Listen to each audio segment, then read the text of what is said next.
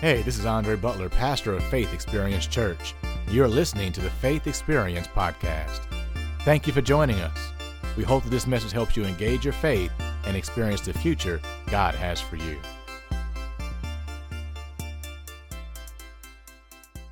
Amen. You know, there's a number of people in this world today that, if they were honest with themselves, would probably say that something is missing. You know, maybe uh, things are going quite well on your job or with, your, with your health or your relationships, yet something's not right. Something's missing. Or maybe everything is seeming to fall apart, and you're saying, well, you know, there's a whole lot of things missing. But there's particularly one thing I want to focus on today. And that one thing might just be that you need to develop a close relationship with God. A close relationship with God. Meaning, if you don't know Him yet, you just might need to. And if you do know Him, you might, might need to know Him better. And the thing about the word relationship is that it implies something real. You know, if you look at the first four letters of relationship, you just kind of change two letters around, you get real. And that's what, what it implies something real, not something that's fake. That's part of the difference between relationship and religion. Because religion is built on man made rules. Religion is ultimately, you know, made up of practices. And religion often doesn't actually have any power. There's no demonstration, there's nothing supernatural about it. It's just, you know, we're kind of following these rules, hoping that it'll produce a result in our lives. And that's not the same as relationship. That's not what Christianity is. Christianity isn't religion. Now, I can mention some other religions I won't right now, but that's really what they are. They're just, you know, uh, people following certain sets of rules that man has really come up with, certain beliefs that man has, you know, decided uh, we ought to believe. And then people live their lives according to that. But Christianity is not that. Christianity is built on a relationship between you and the God of the universe. And God wants to have that with you. He wants you to have a relationship with Him. He wants you to be close to Him. He doesn't want you just to be a Christian by name, He wants you to walk with Him. In James chapter 4, notice what it says in verse 8 it says, Come close to God, and God will come close to you. Come close to God, and God will come close to you. Well, notice ultimately, God is the one speaking to you. He used man to say what he had to say. And he's telling you here, I want you to come closer to me. The God of the universe wants you to come closer to him, which means that you can. That you can get closer to God than you are right now. And of course, this isn't, isn't talking about physically, it's talking about with your heart. We understand this. We understand what it means to be close to someone emotionally. Where God said, I want you to be close to me, not only emotionally, but spiritually. And as I was meditating on this, a few things really jumped out at me again. One of them is that you are as close to God as you choose to be. You are as close to God as you choose to be. The second is, God is as close to you as you allow Him to be. He is as close to you as you allow him to be. In other words, see, if you come close to God, then he will come close to you. So it's like a game of checkers. You make your move, then he gets to make his move. The closer you get, the closer he can get. Number three, God's power only works in your life to the extent that you allow it. See, when God comes close to you, that means his power can work for you right? In fact, if you look in the Old Testament, you can see what happens when God just sits on a mountain. The mountain's shaking, there's lightning, there's thunder. I mean, there's a lot going on because when God shows up, things change.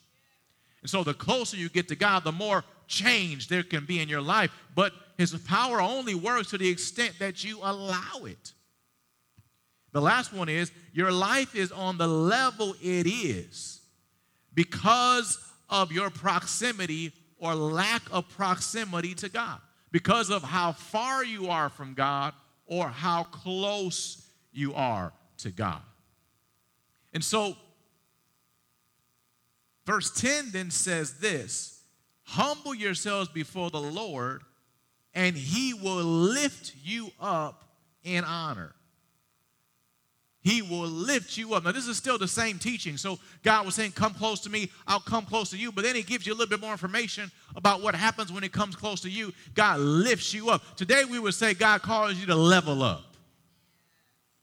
He calls you to level up. Maybe you want to get past some things that happened in your past. You know, you want to level up from that. Maybe you want to have a comeback from, from some things. You know, maybe you had some setbacks. God calls you to level up. But if you want to level up, you got to get close to God. You must get closer to God. You want to level up the level, the, the quality of your life, you must get close to God. If you want to level up the impact you have in this world, you must get closer to God. And so we're beginning a series today that really has one simple goal. And it's to help you to take the next step, one step closer to God. I want you by the end of this series to have taken one step closer to God in your walk. Maybe you and God were walking with this much distance between you. By the time we get done, I want the distance to be shorter. I'm not asking you to become a, you know, somebody that's just on fire for God, you know, just like, like Moses or Paul in four weeks. Now, if you get there, great. But I'm just saying, let's just take one step closer. Let's, let's take this 21 days of prayer and get closer to God. And then watch what God does in our lives. And so I'm going to go to Genesis chapter 5. You know, some of us understand one step closer because this is what happened when we start dating, right? Maybe you met your spouse and at first they were a stranger, but eventually they became an acquaintance. Then after a while, you know, that acquaintance became a friend. Then after a while, that friend became, you know, a BFF, right? Then after a while, you guys end up becoming, you know, a spouse, became intimate. And Some of y'all might say, well, none of that happened. We went straight to intimate. That's all right. We'll, we, we just thank God for forgiveness and the blood and all of that stuff. But you get my point. Usually things, relationships develop by steps, right? And that's often how it is with our relationship with God. You just need to take a, you know, we just sometimes just got to take steps. You get you, you get closer and closer. You get more and more mature, and you see God do more and more in your life. Here's a question to ask yourself for those who are, are believers in here Is Christianity just a religion you practice or a relationship that you have? Is Christianity just a religion that you practice or a relationship that you have? Think about that.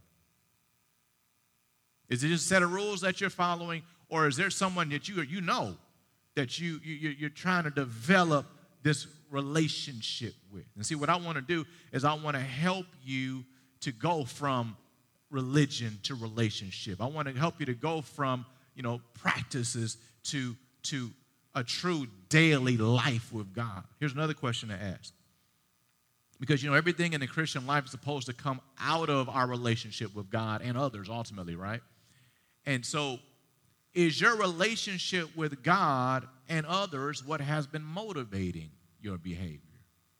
Meaning, am I not smoking or drinking or a lot of the do nots because that's a rule that I follow or because I love God? And I, am trying to not disappoint Him, I'm trying to, to have a strong relationship with Him. Am I in the job? Am I following the calling that God has placed on my life because that's just some, you know, that's a number, uh, one of the steps some preacher gave me, or because that's what I want to do for God, because I believe, I trust Him and I want to have an impact for Him. I can see we need this series. Y'all looking at me like, oh man. But this is where we need to go because part of the problem we're having, what's missing for many of us, is this that we have turned Christianity into a religion. And I hear this all the time Christians, yeah, I, I believe her, I'm, I go to church. But then you look at their life and you don't see any change. And I don't just mean how they act, I mean by what God's able to do.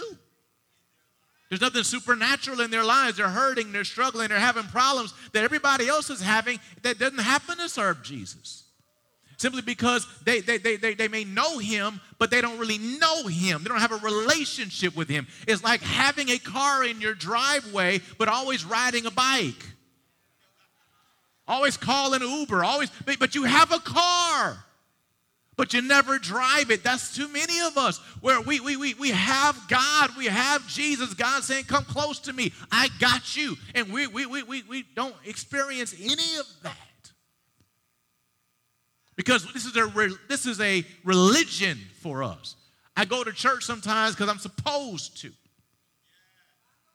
I don't do this because I'm not supposed to. I'm worried about what people are going to think, and, and, I'm, and I'm, I'm worried about the results. And thank God it does make sense to pay attention to the, the, the negative results that come from certain behaviors, but you gotta, there's got to be something more than that that's driving you. This is the mistake we make in raising our children in church because we, for some reason, like to make it seem like that you ought to do this, you ought to do that, just simply because it's the right thing to do simply because that's not how Christians act, simply because I tell you to. And when they turn 18, that's not going to be good enough.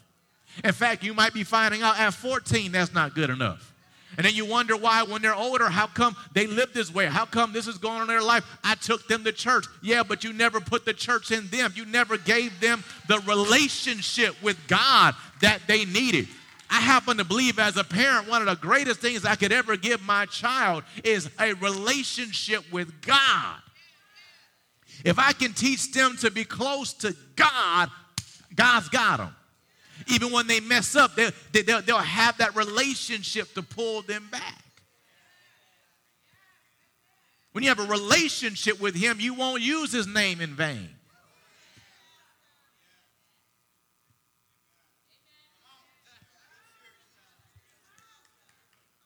I hadn't even started preaching yet. But it's big in my heart because this is what's missing. And you're trying everything. You chase after the job, you get success, still something missing. You get yourself that man, that woman, right? You think that's all I needed, still something missing. Then you put undue pressure on them or on those things because you're like, well, y'all, something must be wrong with y'all because I'm still unhappy. It's not them. Their job is not to make you happy. You are happy when you get close to God. That's the only thing that'll make you happy. But as long as you keep him at an arm's length, try to just make sure I got a ticket to heaven. And that's it. Let me do my own thing. But as long as I get to go to heaven, well, you're not going to be happy. And you and, and, I'm sorry, in this day and age, this world, everything is like like you know shifting sands, man. Sin is like quicksand. You keep doing that long enough, and you're gonna find yourself sinking, you may not make it to heaven because you end up choosing to turn your back on God. If you want to level up your life, you must get closer to God. Well, Genesis chapter 5. Oh, y'all better pray. My clock stopped working. Oh, boy. I got to back up. Genesis 5, verse 22. It said, After the birth of Methuselah, Enoch lived in close, the Amplified Bible says, habitual fellowship with God for another 300 years. And he had other sons and daughters. Verse 24 says, Enoch lived 365 years walking in close fellowship with God. Then one day he disappeared because God took him. There's the one place in the Bible, really two places that we see Enoch mentioned. And what God chose to mention about this man, his defining characteristic was that he was close to God. He walked in habitual fellowship. The word walk there means to be conversant, to follow. The, the word fellowship means a friendly relationship, companionship. Uh, one preacher from way back, his name was Buddy Harrison, he used to say fellowship is two fellows in one ship. And the idea here is that he, he, he literally had a relationship with God. where he was talking with him every day, where he was hanging with him, where he was, you know, he was uh, uh, just close to him. And if you go back to even the Old Testament, I mean, excuse me, early on in Genesis, just a few chapters before this, you see God come down, the Bible says, in the cool of the garden, and he's walking and he's looking for Adam, saying, Adam, where are you? And what you can get from that is that this is something God would do. He just come down and, and find Adam and they just hang out. But Adam messed that up. But somewhere along the lines, Enoch found, got a hold of that idea, and he found a way to be close to God anyway. He made it his habit to be close to God. And what I like about this as well is that it wasn't just that he was close to God, but God chose to be close to him. And that's what he'll do with us. And notice that he did this for 300 years. Of course, this is before God shortened man's lifespan. And so he's, he, he's walking with God, he's close to God for 300 years. And the end result of this is that God decides to make an example out of. See, this is what God wants. If you think about it, when God created the earth and he put Adam and Eve on the earth, there was no gospel that needed to be preached. There was no mission. The mission was simply hang out with God. Uh, God just wanted a family. That's why He created us. His number one thing He wanted, and He still wants, is family. One of the things I love about hanging out with my family is, is just that hanging out with them. Just make just laughing together, talking about each other, playing around. Am I the only one that's like that? No, man. You know, we you know, we, this is why we do this when there are homegoings. People that passed away. We get family together. Why? Because we comfort each other, right? And, and we find some joy in just being together. And, and this is how God feels. God's like, man, I just want family. I just want to be close to you. So since Enoch has done exactly what I want everybody to do, I'm going to make an example out of him. I'm going to make him the first man to be raptured. Now, you, you may say, what in the world is, a, what is raptured? Well, the Bible teaches that Jesus is coming back, just like he came the first time. And really, it talks about his appearing. And what's going to happen is that he's going to come in the clouds. The trump is going to sound, and everybody who is a believer in Jesus, the Bible says, will be caught up in the air. So, all of us, let's just say the rapture happened right now you know, then, then those who are believers in this room, we would just disappear. Right? And that means, and, and, and we would disappear body and all. I mean, we're not going to leave our body. We might leave our clothes. You could get my in Detroit for Detroit shirt then, because you're going to have to preach at that point. There's going to be a whole lot of people wondering what in the world happened here, and at least you will know something. But uh, we get caught up in our bodies. We'll get caught up in the air. We'll meet Jesus in the air. We'll go into heaven. And so that's what the Bible teaches.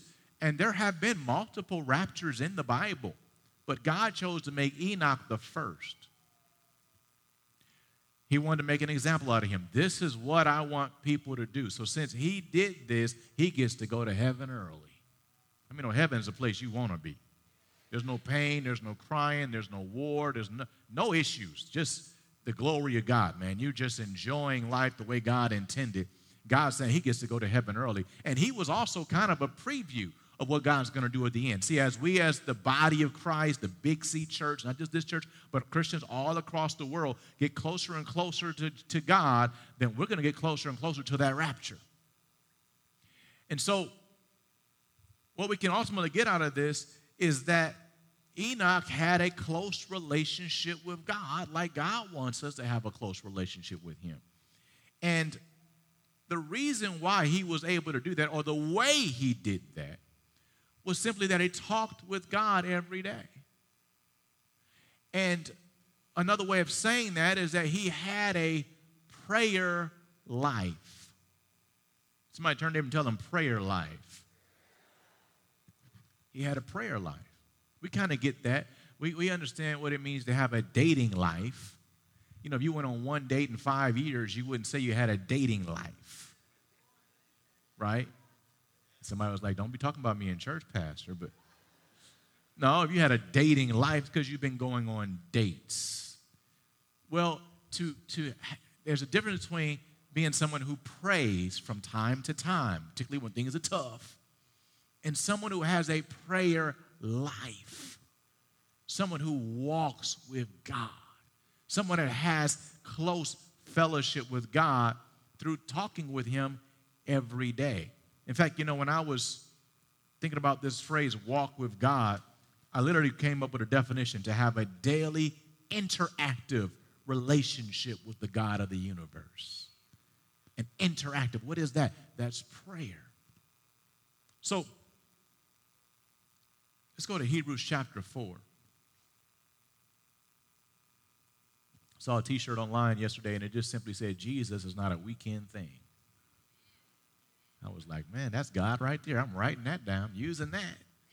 It's true. You know, we, we get, we have a family life, right? If you're married, you're texting your wife probably throughout the day. Or, you know, you got kids, you probably talk to them every day. And that's really what God's saying. He's saying, I'm a, I'm a part of the household too. Right? I'm in the house too. You ought to talk to me every day. You ought to have an ongoing conversation, relationship with me every day. You ought not act like we're separated. And the only time we talk is when you, there's some problem. We got to work through some business. No, you ought to have a prayer life. Hebrews chapter 4, verse 16. Notice what's said here. So let us come boldly to the throne of our gracious God. There we will receive his mercy and we will find grace to help us when we need it most. Notice what I believe is Paul was saying. Let us come boldly. That means with confidence. You can only come with confidence when you know you belong there. Let us come boldly, get this, to the throne of grace. I want you to keep reading this for a moment. There we'll receive his mercy and we'll find grace to help us when we need it most. There's a few things implied here. One of them is he's not talking about a one time visit. No, in other words, we can find grace when we need it, meaning that this is something that you can do frequently. You can frequently come to the throne of grace. The other thing here is that he's talking about coming to God's throne. That's where the King of Kings, you know, the Almighty God sits. And he's telling us that says something that we can do right now. He's not talking about coming to God's throne when you get to heaven. How do you know that? Because he talked about finding grace to help us when we need it most. Well, when you get to heaven, you won't need grace to help. You won't need help with anything. There won't be any sickness. There won't be no one persecuting you. There'll be no poverty. None of that negative stuff. You won't need help in that way. But on earth, we need help. When anybody say, I need help? So God is telling me here that He, as far as He's concerned, you can go to the throne right now, ask God for what you need, and walk away with it. Y'all didn't hear what I just said? I said, you can go to the throne right now. Right now, ask God for what you need and walk away with it. What, what's the Bible telling us here? What's he talking about? He's talking about prayer.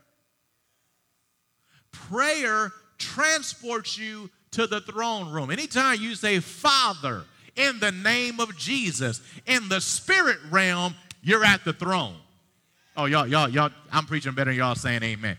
I want you to get a hold of this because that's really what's happening as far as God is concerned, and that really ought to be how you see it yourself. It's like those old Star Trek uh, TV shows where they would say, Beam me up, Scotty.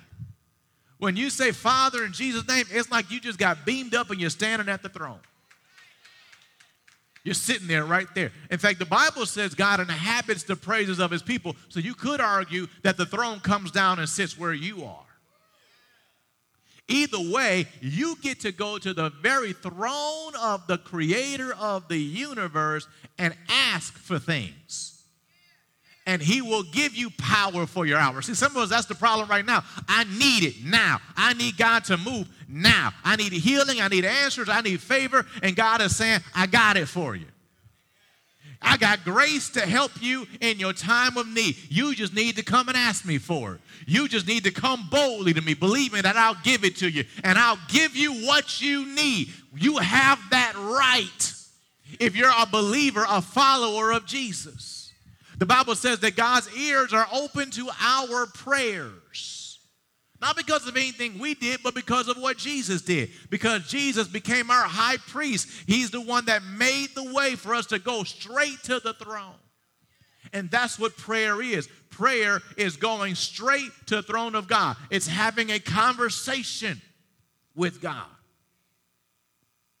And that's what God's looking for. And I mentioned Genesis chapter 3 earlier, and I, am going to read verse 9 to you because I want you to notice what God said to, to Adam when he came down to walk with him in the garden. It says, And the Lord God called to the man, Where are you? And you know, that's really what God's saying to some of us. Where are you? He's sitting at the throne saying, Isn't it? It's time for our date. Where are you at? Are you, you standing me up? You're ghosting me? There was a song years ago by a group called Commissioned. Anybody remember Commissioned? That's just the old, older saints. Those been around a little bit. We remember Commissioned.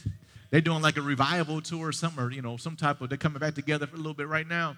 And there was this one song that I never forget. I don't think it was super popular or anything, but it just simply said, "I miss my time with you," and it was God saying, "I miss my time with you." And that's where God is with some of us. Where are you? How come I only see you when something goes wrong? How come I only see you when you're mad and you blaming me for something that, that you did or that my enemy did? I'm sitting on my throne waiting for you. You can come directly to me. Where are you? He's looking for you every day. Can you imagine if you have a family at home, if you just didn't show up? You know, your family understands you may have to go to work, but now it's 7 o'clock, it's 8 o'clock, it's 9 o'clock, it's 10 o'clock, it's 11 o'clock, it's 1 in the morning. Nobody knows where you are. What kind of text are you getting? Where are you, baby? You okay? You're getting phone calls. In my house, I get a call from all four ladies. I'm serious. I would Tiffany would be calling. Angie, Angie would call first. Tiffany would call. Then Alexis, with her laid back self, would call. And then April would FaceTime me through her iPad. I would hear from everybody. Where are you, Daddy? Just from one day being gone when nobody knows where I am. How, where is God on that? Has he been knocking on your heart? Hey, where are you? He's sliding into the DMs of your heart. Where you at, baby?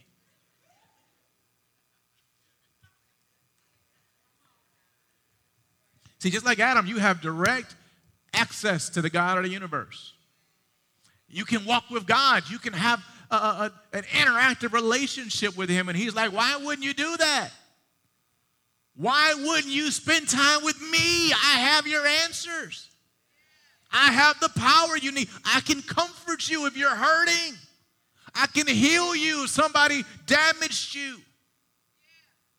And I love you more than you even understand. There's nothing you could ever say or do to stop me from loving you. I am a safe space.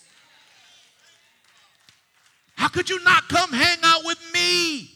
How could you blame me for what you think I did and stay away from me when I told you that the thief comes to kill, steal, and destroy? And I've come to give you life and for you to have it more abundantly. How could you boycott me?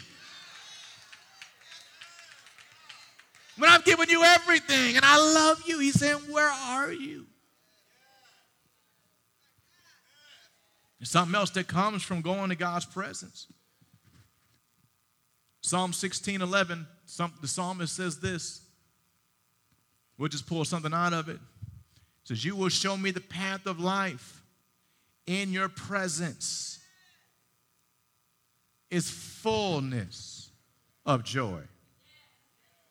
In your presence is fullness of joy. That word presence actually means face. The word fullness means satisfaction. In fact, if you look up the Hebrew word, the first word that comes up is, is being satisfied with food. We know what it's like to be full of food, right? And, and see, I shouldn't have said that because y'all done forgot all about the message that fast. But anyway, and here he's talking about being satisfied, filled up with joy. Man, what's it like when you're filled up with joy? The word joy does mean here, one of the definitions is gladness. There's something about getting in the throne room, getting in that place of prayer where you, is just you and God, and staying there and talking to God, and God talking to you and praying in the Spirit that causes the joy that's already in your heart if you're a follower of Jesus to bubble up. It stirs it up. And sometimes that's what you need. That's what happened to David in 1 Samuel chapter 30. David had made a mistake, I believe, and he led his men to the wrong battle on the wrong side. And when they got back home, they found that their home had been completely destroyed by uh, raiders. And those raiders had not only destroyed their homes and taken their goods, they'd taken their wives and their children. And now David's own men, these are the guys that have been his ride or die guys, man. He raised them, he trained them, he's had great victory with them. These are his brothers, and they are just losing it. They're crying, they're screaming, because back then, if your wife or your child was taken, you weren't getting them back. Who knows what happened during the battle to your wife? right? So these guys are just losing it, and these are his brothers, and it's his fault. And then they decide, man, we ought to kill David. I mean, your brothers are saying we ought to kill you, and then you kind of like, yeah, y'all probably should kill me. I mean, that's where he was. What did he do? Did he just give up? No, the Bible says David encouraged himself in the Lord his God. What does that look like? That looks like hurting, being upset, because the Bible says he was greatly distressed, man. We don't use that term today. He was depressed. But still coming into prayer. God, you're still good. I thank you because you've given me victories in the past. I praise you because you are a good God. I worship you because there's no one like you. And, and just beginning to praise and worship God and just getting in God's presence. And all of a sudden, God shows up. He's in the throne room. So one of the things I like to do when I pray is pretend I'm actually in the throne room. He's in, and, and the presence of God is there, and the joy of God starts to bubble up. And somehow God's joy overcomes his depression. And he walks out encouraged, though nothing had changed. And you might be dealing with depression right now. And I know there are natural things you can do, and there's nothing wrong with those things, but I'm here to tell you this is the answer. When it's all said and done, this is the answer. You need a prayer life. Because there have been many times, particularly in the last couple of years, where I have been depressed. And I just wanted to say, forget it, I give up. And one of these days, I'll tell y'all about some of this stuff. I can't tell you now. But there have been many days where I went into it like, forget it, I am done. I'm about to go, I'm going to Vegas. I'm going to sin like I ain't never sinned before a day in my life. I don't care. I lived right all my life. I'm going to have fun. Am I the only one ever felt like that? Uh, okay, y'all think I'm crazy now. Well, anyway. And I mean, I'm, I'm feeling it, man. And I would get up and I'd go to prayer because I developed a habit. I would feel weird if I didn't pray. It'd be like if I didn't brush my teeth. You know, you feel weird all day. You'd be like, man, something wrong. Yeah, your breath, you know. and you can get to that point. It's one of the things we want to do during the series. So, you know, I would go, I would feel like that, and I would go into prayer, and I'd start off, you know, thanking God. You know, it wouldn't, wouldn't be very good. Praising God, okay. Worshiping God. I mean, I'd be singing the songs barely, like, you know, start praying to my understanding. Probably spend 15 minutes. God, why you let this happen? Why this going on? God, why, why, why, why, why? You know, the whines and start praying in the spirit. And, and, and over time, I would find myself kind of coming to myself. Wait a minute. Well, what am I thinking? God didn't do this. It's not over yet. I'm not a quitter. And, and, and, the joy of the Lord. And sometimes it might take me, and sometimes it took me a couple hours to get there. You know, when you're really dealing with some stuff, the higher the intensity of the problem, the more intense you need to seek God. You can't have no, you know, life altering, change type problems in your life and then want to give God five minutes of prayer. That ain't going to help. So there are times it took hours, but I would come out of prayer and, and I would have some joy. I'd feel stronger. I wouldn't be, you know, uh, getting a ticket to go to Vegas to sin like crazy. I'd find a way to bless somebody, walk in love all that kind of stuff simply because I spent that time with God. And His joy filled me up, His strength gave me what I needed, gave me strength. And that's how I'm standing here today.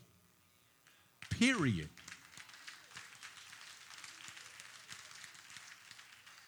Because of that close relationship with God, that daily prayer life. And that's what it's telling us here when you get in God's presence, God fills you with joy. But that's not only what happens when you get in, in God's presence, but the Bible teaches that in His presence, you get wisdom, you get answers. Now, I don't know how many times I needed to know what to do, how to do it. How do I get out of this? I couldn't figure it out. I did everything I could do, and then God shows you something that you couldn't think of. God's an expert at that. There's a story in the Old Testament about a time when Solomon became king, and he was a young king, and God promised him wisdom. And they brought to him two ladies, and the ladies said, Hey, you know, we both had babies, and one of us in the middle of the night uh, kind of rolled over and suffocated our baby. And that woman got up and took the other woman's baby and put her in her bed and, and is pretending like this is her baby. And so these people must have looked like they brought him to Solomon. You got a problem. You can't tell, especially with a newborn, who the mama is right? They're looking at this young king like, does he have the Spirit of God? And he like, oh my goodness, right? Here's this woman. She looked like this woman. They both look like this baby. I don't know which one of these women is, is the mama. But God gave him wisdom. Give me a sword. Like, get you a sword. He says, cut the baby in half and give half to each one of them. The real mama said, no, just let her have it. The other, the other woman said, go ahead. He, he knew right then who the mama was. And God gives wisdom like that. God will tell you, you'll look at it and go, I have no idea what to do. I don't know what my purpose is. I don't know. And God will give you that wisdom. But so often that comes during your prayer time or as a result of your prayer life. God can comfort you in those times when you've lost someone or you've had a failure like David did when you spend time with God every day, He can heal you up. The Bible says God heals the broken heart. It didn't say He puts a little bit of something on their heart. He doesn't just make you feel a little better. God can heal you. He can make it as though this didn't happen. But that doesn't happen until you get close enough to Him on a daily basis to allow Him to keep on working on your heart. God can heal you from, from those guys who treated you wrong. You don't have to go into your, your new marriage carrying the baggage of what some fools did to you. This is one reason, by the way, and I'm trying not to preach too long. I told myself I wouldn't preach too long today. But this is one reason why you should not marry someone that does not have a prayer life. Let me talk to the singles in here. How many singles we got in here right now? How many y'all want to get married one day? Okay, that's like 90% of y'all. A lot of hands went down like I'm straight on the marriage thing. Our next series is a family series. So we're going to spend like six to eight weeks on all of that. But let me say this do not even waste your time dating someone that does not have a prayer life. Because there are times when you won't be able to talk them into anything, but God will. There'll be things that you can't heal, but God can. There'll be times where you all need an answer and you can't seem to get it on your own, but they can get it. But they don't have this close relationship with God. You're going to have some real problems in your future. Okay, okay, I'm trying to be good. You know something else you can get in a prayer, and, and because you have a prayer life, peace. There have been times the whole world was falling apart, and yet I came out of prayer like nothing was wrong. The Bible talks about the peace that passes understanding. You know, it guards your heart and your mind. There, there have been moments where I've literally said to myself, Am I being irresponsible by not worrying? Because I should be worrying, but there's such a peace. But that doesn't just happen. When you come close to God, God can give you that peace while He works on the problem. Ephesians 5:18 tells us something. It says, "Don't be drunk with wine." Oh, that'll preach. Because that will ruin your life. Instead, be filled with the Spirit. What happens when I spend time in prayer? I get filled up. It's like stopping at the gas station every day. I'm getting filled with the Spirit. And what happens? I get joy. And you find yourself singing psalms and hymns and spiritual songs. You're making melody or music to the Lord in your hearts, and you're thankful. You give thanks to God for the things that are in your life. The next scripture talks about how you submit to one another. You're more agreeable. You're easier to deal with. Why? Because you have this prayer life. You're walking with God. Don't just be a Christian, walk with God. Last thing, Psalm 63. Y'all get anything out of this? This is really where we ought to be, where David is. A psalm of David when he was in the wilderness of Judah. This is a tough time. What is he doing? Oh God, that means Elohim. That word God, that's one of the names of God. You are my God. Different Hebrew word there. That's not Elohim. It means strength, mighty. God, you are my strength. God, you are the Almighty. And if God's your strength, you ought to do the next thing he says. Early will I seek you. Early. In other words, this is a priority to me. I, you are God. You're my God. I, early will I seek you. I'm, I'm putting you first. My soul thirsts for you. My flesh longs for you and a dry and thirsty land where there is no water. This is some serious longing here. I'm thirsting for you, God, because I know you'll quench the thirst of my heart. I'm longing for you, God. I'm hungering for you because I know you'll, you'll fill my heart. Well, that, that thing that was missing in my life, you are the answer. I get that. I'm chasing after you every day so I can have that. What does he want to see? He says, to see so have I looked for you in the sanctuary to see your power and your glory. If you look at some other translation, talks about the fact that he says he has already seen it. You know, the Bible says, taste and see that the Lord is good. And when you experience time with God, even a time like this, you're getting a taste of it. It makes you hungry for more. And that's what happened to him. Man, I've seen your power. I've seen your splendor. I've seen how great you are. I've seen the difference it makes in my life to have you in my life, to be close to you. And so I got to get up and spend time with you. I'm hungering for you. I'm thirsting for you. I'm making my time with you my priority. He says elsewhere in this psalm, My soul follows hard after thee. And you know, that's really where God wants you to get to, where just like you are when you first meet somebody and you are in love. You can't think about nothing else. You can talk about, you can't talk about nothing else. You're just on fire for that person. God's saying, that's really how I want you to be with me. I want you fervent in spirit. I want you to be in love with me, where you, you're like, I can't spend a day without you, God. You're my air, God. Because you love me so much. Because you said I can come and see you anytime because you're here to give me whatever I need when I need it. Because you're God. Jesus got this. In Mark chapter 1, we see his habit. It says, Before daybreak the next morning, Jesus got up and went out to an isolated place to pray. If you look at Jesus' ministry, you read the Gospels, you'll find he did this over and over and over again. Let me say this if Jesus had to pray every day to live this life and to do what God wanted him to do, what makes those who believe in Jesus think that we don't need it? his, this was his habit.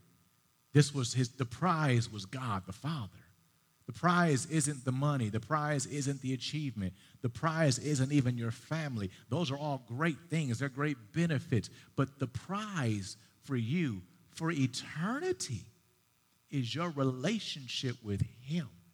And you don't have to wait to get to heaven to enjoy that prize. You get to experience that every single day. Every. So David and Jesus prioritized time with God. They prioritized having a prayer life. And that's how they had the results they had in their lives. And I just want to challenge you today to don't just be a Christian, walk with God. And that simply means that every day you're going to have to make room for Him.